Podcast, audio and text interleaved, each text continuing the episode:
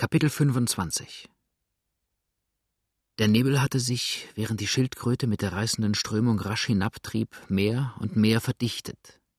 Selbst die nur wenig vom Boot entfernten Stücke Floßholz ließen sich kaum noch erkennen, und an eine Bestimmung des Ufers war längst nicht mehr zu denken. Blackfoot, der den Strom nicht so genau kannte wie sein Kamerad, fing denn auch bald an, unruhig zu werden, blickte oft forschend nach allen Seiten hinaus und wandte sich endlich mit etwas ängstlicher und bedenklicher Miene an den Steuermann.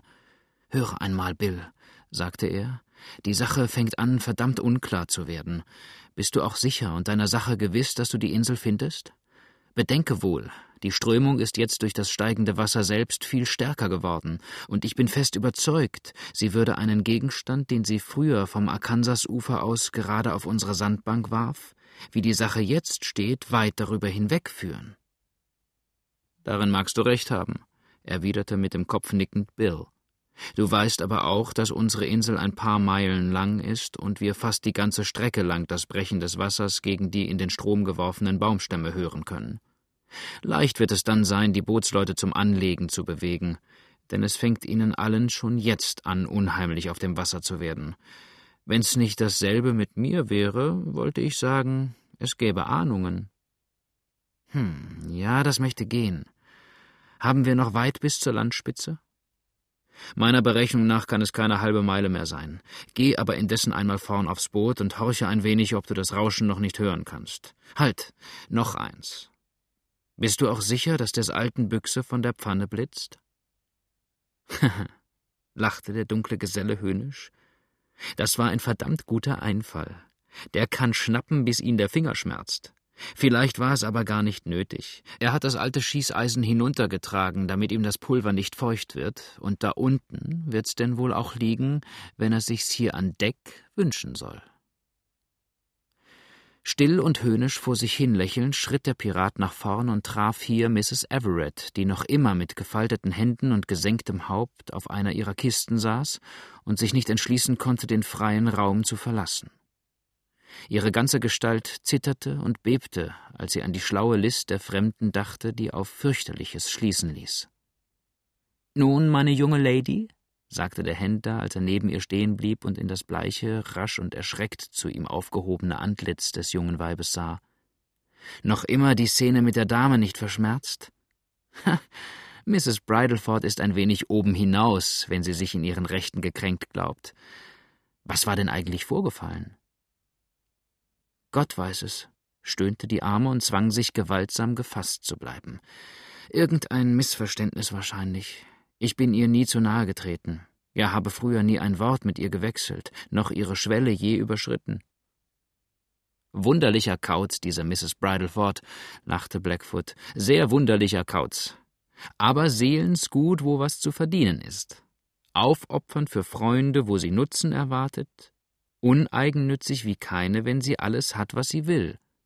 Und nützlich. Sie glauben gar nicht, wie nützlich, Mrs. Everett. Eine sehr vortreffliche Frau, diese Mrs. Bridleford. Der Mann war augenscheinlich in äußerst guter Laune, denn er schritt lachend bis zur Bootsspitze vor und blieb hier auf die Vorfinne gelehnt, jetzt aber mit nicht zu verkennender Aufmerksamkeit lauschend, stehen. Er hörte gar nicht, wie Edgeworth in diesem Augenblick von dem langen Hosier gefolgt die Leiter wieder heraufkam. Die übrigen Leute waren kurz vorher in den Raum hinabgestiegen. Hallo, Sir, sagte Blackfoot plötzlich, als er sich umwandte und den alten Mann mit der Büchse neben sich stehen sah. Wollt ihr Nebelkrähen schießen?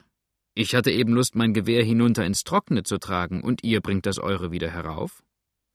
Eine alte Angewohnheit, sagte der Jäger. Ich kann nicht gut ohne die Büchse sein, und da ich die Nacht an Deck schlafen will, soll sie wenigstens neben mir liegen. Meine Pfanne schließt ausgezeichnet, und das Pulver, das ihr mir aufgeschüttet habt, wird sich ja wohl trocken halten. Gewiss, aber ich würde euch nicht raten, oben zu schlafen. Die Nässe dringt förmlich durch, und in euren Jahren schadet nichts, bin's gewohnt und habe schon manchmal in Sturm und Regen draußen gelegen. Aber komm, Bob Roy, wandte er sich dann an den Hosier, rufe einmal die anderen auch herauf. Ich denke, wir legen lieber bei. Ich mag nicht länger in dem Nebel herumfahren. Beilegen jetzt? fragte Blackfoot rasch. Das ist noch zu früh. Bill meint, es wäre jetzt noch gar keine Gefahr.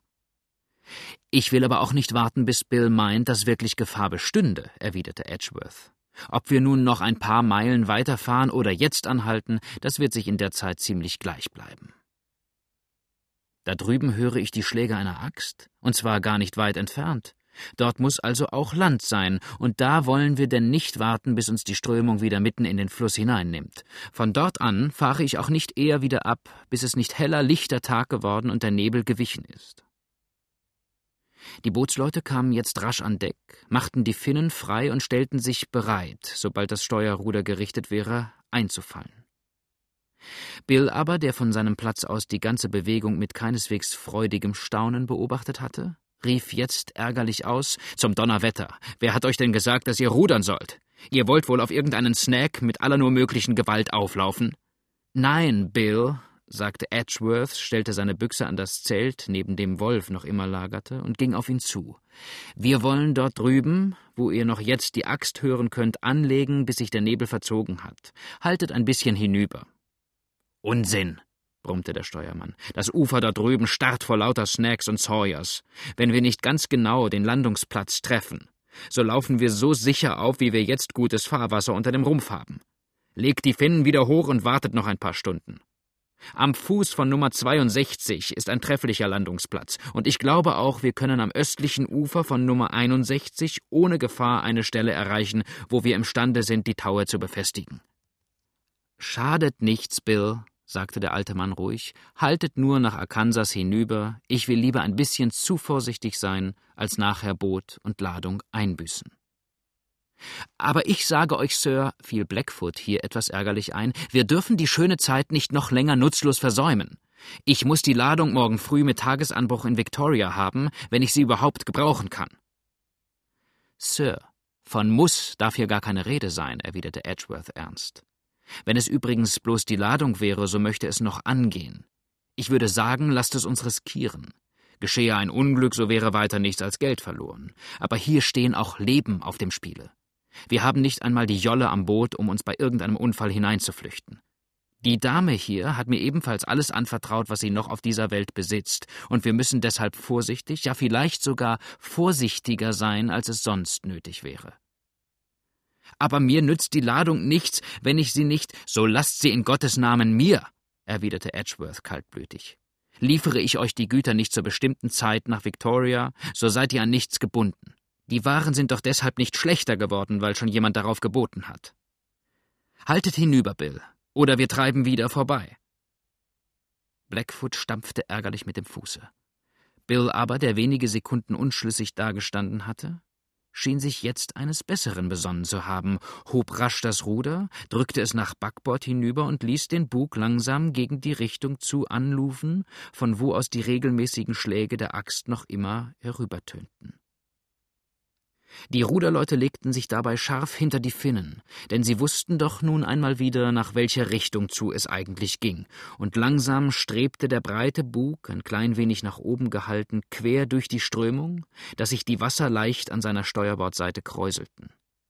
Einzelne niedertreibende Stämme und Holzstücke legten sich dabei nicht selten gegen die mächtige Flanke des Bootes, so dass sie dieses, wenn der Andrang und das Gewicht solcher Holzmassen zu schwer wurde, völlig Strom aufhalten mussten, um jene Anhängsel abwerfen zu können. Aber sage einmal, Bill, bist du denn ganz des Teufels, dass du diesem alten Seehund gehorchst? zürnte Blackfoot, als er während die Leute eifrig mit ihrer Arbeit beschäftigt waren, zu dem Kameraden ans Steuer getreten war. Wenn wir jetzt anlegen und bis Tagesanbruch hier liegen bleiben, so ist zehn gegen eins zu wetten, dass unser schöner Plan zu Wasser wird. Der Nebel geht dann allerdings fort, aber wir haben helles Tageslicht und müssen gewärtig sein, dass uns vorbeitreibende Flatboote oder Dampfboote die Ausführung unserer Arbeit total vereiteln. Bist du nun fertig? grollte der Steuermann, während er das Boot wieder gerade Strom aufhielt. Halt da mit den Steuerbordrudern! So, das tut's. Nun wieder ein. Die laut gerufene Rede galt den Bootsleuten, die solchem Befehl auch willig gehorchten. Willst du dich jetzt widersetzen? fuhr dann Bill nach kurzer Zeit mit gedämpfter Stimme fort, wo wir zwei gegen die Überzahl nicht allein nichts ausrichten könnten, sondern uns selbst noch mutwillig in die größte Gefahr stürzten? Willst du jetzt einen Verdacht wecken, der jenen Burschen dann gleich von vornherein gegen uns misstrauisch machen müsste? Aber wie zum Henker, bist doch sonst nicht so auf den Kopf gefallen, höhnte der Steuermann, ohne die Einrede zu beachten. So nimm die fünf Sinne auch jetzt ein bisschen zusammen und lass ihn für den Augenblick den Willen. Du hast den Alten durch dein tolles Dazwischenfahren ohne dies schon stutzig gemacht. In zwei Stunden treiben wir hinunter an Ort und Stelle. Haben Sie aber jetzt Ihr Boot befestigt und finden Sie, dass wir ebenfalls damit einverstanden sind, so legen Sie sich ruhig aufs Ohr, und es ist dann nichts leichter, als das Tau sachte zu lösen oder durchzuschneiden, das uns ans Ufer befestigt hält. Merken Sie es nicht? So erwachen Sie, wenn Sie ebenso gut hätten bis in die Ewigkeit fortschlafen können, und sehen Sie es vor der Zeit. Dann haben wir einen kleinen Tanz zu bestehen, aber ändern können Sie nachher nichts mehr an der Sache, noch dazu da der Alte nicht einmal einen Kompass bei sich führt und des Nebels wegen ruhig wird Strom abtreiben müssen. Das ist eine gefährliche Sache, sagte Blackfoot mürrisch. Gift und Klapperschlangen, wenn die verwünschten Hosiers nur noch eine Stunde gewartet hätten. Da muss aber jener vermaledeite Holzhocker da drüben noch bis in die späte Nacht hinein an seinem Holze herumschlagen. Und richtig, die alte Landratte hört kaum die bekannten Laute, da segelt sie auch schon mit vollen Backen darauf los. Hol sie, der Böse. Steht bei dem Springtau, rief Bill jetzt, seinen Gefährten nicht weiter beachtend, laut den Bootsleuten zu. Als plötzlich vor ihnen die dämmernden Schatten der Uferbäume sichtbar wurden. Edgeworth stand vorn am äußersten Ende des Bugs und suchte mit den Augen die Dunkelheit zu durchdringen. Denn er fürchtete nicht mit Unrecht die in der Nähe des Landes stets häufigen Snacks. Dicht unterhalb tauchten da plötzlich die weit gespreizten weißen Arme einer kürzlich stromeingestürzten Sykomore auf, und gleich unter dieser zog sich, das konnten sie deutlich erkennen, der Strom wieder scharf nach West hinüber. War diese Spitze einmal passiert, so konnten sie nur durch gewaltiges Rudern und vielleicht selbst dann nicht das Ufer wiedergewinnen, da die Strömung von hier aus mit ungeheurer Kraft zur Mitte zurückschoss. Hurra! jubelte Blackfoot mit unterdrückter Stimme. Die Sache geht besser, als ich dachte. Ich glaubte noch gar nicht, dass wir der Spitze so nahe wären. Jetzt sollen sie es wohl bleiben lassen, das Land zu erreichen, und sind wir nur erst einmal wieder so weit ab, dass uns der Nebel umgibt, dann brauchst du den Bug nur ein klein wenig weiter niederzuhalten, und wir treffen die westliche Sandbank unserer Insel nach Herzenslust. Bill erkannte gleichfalls, wie ihr Plan hier ganz unerwarteterweise durch Ufer und Strömung begünstigt wurde, und wollte eben den Bug wieder abfallen lassen, damit sie an den starren Ästen der Sykomore vorbeitrieben, Bob Roy aber, der mit dem Springtau vorn am Bug stand und die Bewegung von vornherein beobachtet hatte, schrie ihm wild zu: Port, Sir, hart an Port, verdamm euch! Wollt ihr unsere ganze Arbeit zu Schande machen? Geht zum Teufel, fluchte Bill und hob das Ruder nach der entgegengesetzten Seite. Edgeworth aber sprang rasch nach dem vorn eingefügten Stiershorn und riss es nach der Backbordseite hinüber. Bill schien nicht übel Lust zu haben, sich dem zu widersetzen. Blackfoot war aber nach vorn zugegangen, wahrscheinlich um zu sehen, was Bob Roy eigentlich mit dem Springtau wolle, und die Ruderleute hatten sämtlich ihre Finnen herausgehoben und, zum Wiedereinsetzen bereit, zurückgetragen, was die hintersten bis dicht an den alten Mann brachte. Die Übermacht war unstreitig gegen ihn und er fügte sich. Seine Aufmerksamkeit wurde in diesem Augenblick ebenfalls nach vorn gelenkt, denn Bob Roys sonore Stimme rief aus: Steht bei hier! Boys, steht bei, nehmt das Tau, ahoi! Und ehe nur irgendeiner recht begreifen konnte, was er eigentlich meine, denn er rief gerade, als ob er jemanden, der draußen stände, das Tau zuwerfen wolle, schleuderte er es mit kräftigem Wurf über den alten Sykomorestamm hinüber und folgte dann mit Blitzeschnelle der vorangesandten Leine. Alles drängte sich jetzt nach vorn, um das Ergebnis solchen Wagestücks zu sehen, denn das Boot trieb rasch vorüber, und gelang es ihm nicht, in wenigen Sekunden das Tau so zu befestigen, dass es dem ganzen ungeheuren Druck des schweren Bootes widerstehen konnte, so war zehn gegen eins zu wetten, dass es ihn selbst in die Flut hinabriss, wo sein Untergang zwischen den starren, knorrigen Ästen der Sykomore ziemlich gewiss war. Bob Roy hatte das Ganze aber keineswegs unternommen, ohne sich ziemlich sicher in der Ausführung zu fühlen. Kaum erfasste er einen der gerade emporragenden Zweige, als er auch mit der Gewandtheit des geübten Matrosen das Tau um einen starken Ast schlug und das ziemlich kurze Ende einmal durchzog und befestigte. Den zweiten sicheren Halt hatte er noch nicht gefunden, als sich plötzlich das starke Tau strammte etwa zwei Fuß auf der schlüpfrig nassen Rinde fortglitt und dann, als es in anderen Ästen Widerstand fand, mit fürchterlichem Ruck, vom Gewicht des ganzen Bootes gezogen, den zitternden Stamm aus seinen Fugen zu reißen drohte. Der alte Baum saß aber ingrimmig fest in seinem schlammigen Bett und war nicht so leicht zu überreden, den lange behaupteten Platz zu verlassen. Er wich und wankte nicht, aber der blattlose Wipfel, wurde durch die Spannung tief hinein in den Strom gerissen, und ein Schrei der Angst drang sich gewaltsam aus der Brust der sonst nicht gerade sehr empfindsamen Bootsleute, als plötzlich, im entscheidenden Augenblick, der ganze weitästige Baum mit dem fest daran geklammerten Kameraden in der gelben, sprudelnd aufgähnenden Flut verschwand. Gleich darauf tauchten wieder einzelne Spitzen aus der kochenden Stromfläche empor, und während das tolle Anschäumen der Wasser gegen den breiten Bug des Flatbootes und das rasche Herumschwenken seines Hecks verriet, wie es wirklich und glücklich von dem so keck befestigten Tau gehalten werde, kam auch das nasse, von langem braunem Haar umklebte Gesicht des Bootsmannes wieder zum Vorschein. Der aber öffnete die Augen nur eben weit genug, um den Ort zu erkennen, wo das Tau saß, ergriff dieses rasch, um den angefangenen Knoten erst noch fester durch ein zweites Umschlagen zu schürzen, und arbeitete sich dann an dem straff gespannten Tau so schnell wie möglich zum Boot zurück. Er fürchtete nämlich, nicht mit Unrecht, durch den hier wirbelnden und reißenden Strom unter das Boot gezogen zu werden, wenn er es mit Schwimmen erreichen wollte. Denn die Anziehungskraft solcher flachen Bottoms ist ungemein stark und äußerst gefährlich.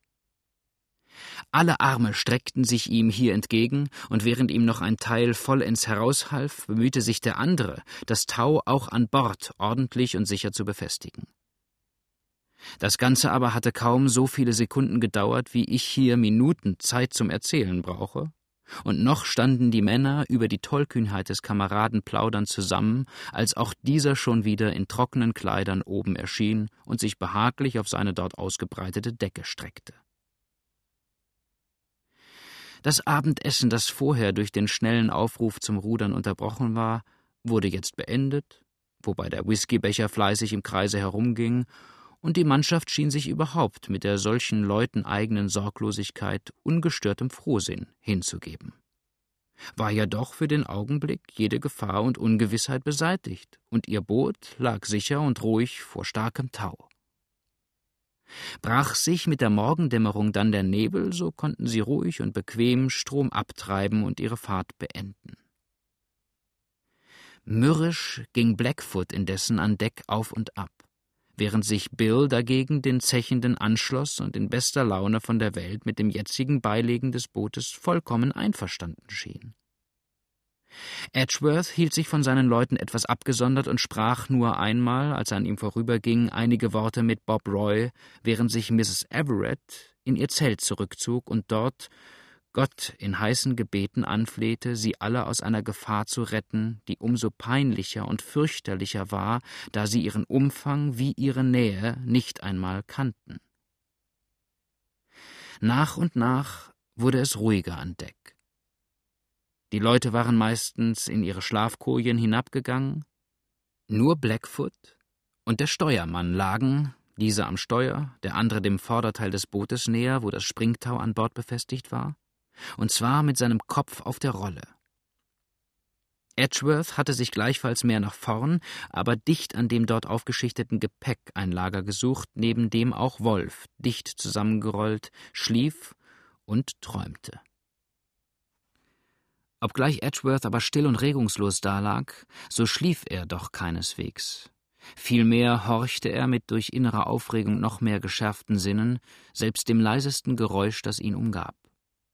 Das heute Erlebte ließ ihn nicht ruhen, und er konnte auch kaum noch einen Zweifel hegen, dass jene beiden Männer, sein Steuermann und der fremde Händler, ein Einverständnis, und zwar zu unrechtlichen, ja vielleicht gar gewalttätigen Zwecken miteinander hatten. Den in sein Zündloch geschobenen Stift hatte er richtig gefunden, und einen Grund musste der Fremde gehabt haben, seine Waffe unbrauchbar zu machen. Was es aber auch sei, er fürchtete es nicht, und es lag ihm jetzt fast ebenso viel daran, ihre Pläne zu ergründen und zunichte zu machen, als die Schuldigen zu gleicher Zeit zu ergreifen und der strafenden Gerechtigkeit zu überliefern. Mehrere Stunden waren so verflossen, und dunkle, rabenschwarze Nacht lag auf dem Strome. Lautloses Schweigen herrschte, und nur das Wasser schäumte und rauschte um die emporragenden Äste der Sykomore und gegen den breiten Bug des Flatbootes an. Oben vom Himmel aber, doch nur gerade über ihren Häuptern, denn der Nebel erlaubte ihnen nicht in schräger Richtung seine finsteren, undurchsichtigen Massen zu durchdringen, blitzten einzelne Sterne wie aus mattem Schleier hernieder und vom nahen Ufer trug dann und wann ein starker Luftzug das Quaken der Frösche und den einsamen Ruf des Ziegenmelkers herüber. Es war eine stille, aber unfreundliche Nacht auf dem gewaltigen Strome. Die ungesunden Dünste der Niederung rollten in immer dichteren Massen heran und mischten sich mit dem zähen Nebel des Mississippi, und wenn der Himmel auch klar und heiter darüber ausgespannt blieb, so fiel doch ein hässlicher, feuchter Schwaden nieder und durchnässte die ihm ausgesetzten fast stärker, als es ein derber, aber schnell vorübergehender Regen getan haben würde. Bill, der schon seit einigen Minuten mehrmals den Kopf erhoben und über das ruhige Boot hingehorcht hatte, warf jetzt seine Decke von sich und stand leise auf. Nichts regte sich, und die ausgestreckten Gestalten Blackfoots und des Alten waren das Einzige, was seinem Blick begegnete. Leise und vorsichtig schritt er dem Bug zu und lauschte hier mehrere Minuten aufmerksam irgendeinem entfernten Geräusch. Er kannte es gut genug. Es war das Schäumen der Wasser an der gar nicht mehr weit entfernten Drift. Trieb das Boot von hier fort, so führte es die Strömung unrettbar gegen den künstlich gebildeten Damm von Nummer 61, wo es, wenn die Ruder nicht scharf da wieder anarbeiteten, auf jeden Fall festrennen musste. Nur eins blieb zu fürchten: der Ruck, den das Boot tat, sobald es sich in solcher Strömung von seinem Tau befreite oder plötzlich von ihm getrennt wurde, musste die Schläfer wecken die überhaupt auf längeren Reisen eine Art gemeinsames Leben mit ihrem Fahrzeug zu haben scheinen und fast jeden Stoß, jede unregelmäßige Bewegung so genau fühlen, als ob die Einwirkung unmittelbar auf sie selbst geschehe. Fanden sie dann das Tau durchschnitten, so war der Verdacht unvermeidlich und die Folgen konnten für sie beide gefährlich werden. Außerdem blieb es auch ziemlich wahrscheinlich, dass sich die Hosiers in diesem Fall aus Leibeskräften in die Finnen legen würden, um ihr Fahrzeug, solange sie noch wussten, auf welcher Seite das nächste Land eigentlich lag, auch in der im Navigator angegebenen Strömung zu halten. Ist es Zeit? fragte jetzt Blackwood, der dicht neben ihm lag und vorsichtig den Kopf hob. Ja, sagte Bill leise, aber ich weiß nicht. Er sah auf den Kameraden nieder und bemerkte, wie dieser ohne weiter eine Erklärung seiner Absicht zu geben, den Arm ausstreckte, so dass seine Hand auf dem fest und stramm angespannten Tau lag. Im nächsten Moment vernahm das scharfe Ohr des Steuermanns das Reißen einzelner Hanffasern. Gut, murmelte er leise und lächelte still vor sich hin. Sehr gut. Wenn du aber Blackfoot winkte ihm ungeduldig, er möge sich entfernen, um die Aufmerksamkeit der vielleicht Erwachenden nicht unnützerweise hierher zu lenken. Und Bill, der noch einen flüchtigen Blick umhergeworfen hatte, folgte schnell der Aufforderung, deren Zweckmäßigkeit er selber einsah. Ebenso leise wie er gekommen, schritt er wieder auf seinen früheren Platz zurück und warf sich hier, in seine Decke gehüllt, aufs Neue nieder. Jetzt aber mit dem Gesicht dem Steuerruder zu, damit er, sobald sich das Boot von seinem Halt losrisse, die Richtung, die es nehme, im Auge behalten und seine Berechnung der Inselnähe danach machen könne. Edgeworth hatte, als der Steuermann nach vorn ging, vorsichtig nach seiner Büchse gegriffen und den Kopf gehoben, um zu sehen, was jene miteinander trieben. Die stille Nacht trug ihm auch die leise gemurmelten Laute einer Stimme, aber nicht die Worte selbst herüber und als er bald darauf die lange Gestalt seines Lotsen wieder auf ihren früheren Platz schreiten sah und hörte, wie sie sich dort an Deck streckte, ließ auch er den Kopf zurücksinken auf sein hartes Kissen und das matte Blinken der auf ihn niederscheinenden Sterne, das melancholische, monotone Rauschen der Wasser, das Murmeln und Plätschern des rasch vorbeiflutenden Stromes fingen bald an, den Schlummer auf seine müden Augenlider herabzuziehen. Es dauerte nicht lange, so verschmolzen die äußeren ihn umgebenden Szenen mit seinem inneren Geist, und Traum und Fantasie führten ihn zurück zu den Ufern des Wabash, an das Grab seines Sohnes, über dem die kreuzbezeichnete Eiche rauschte, und wunderlich wilde Weisen in ihren weit ausgestreckten Ästen und Zweigen sang und murmelte. Das starke Tau aber, durch welches sein gefährdetes Boot an sicherem Ankerplatz gehalten wurde, zitterte und zuckte unter der leichten, doch scharfen Schneide des feindlichen Stahls. Faser nach Faser gab vibrierend nach, und kaum ein Drittel des Ganzen hielt noch die gewaltige, an ihm hängende Last. Blackfoot lag jetzt ebenfalls regungslos still. Er erwartete geduldig die Wirkung des einmal verletzten Taues. Das aber schien in seinem letzten Teiler auch seine zähe Kraft vereinigt zu haben, und ein kaum daumenstarkes Seil stemmte sich wacker gegen Strömung und Flut der eindringenden Wassermasse.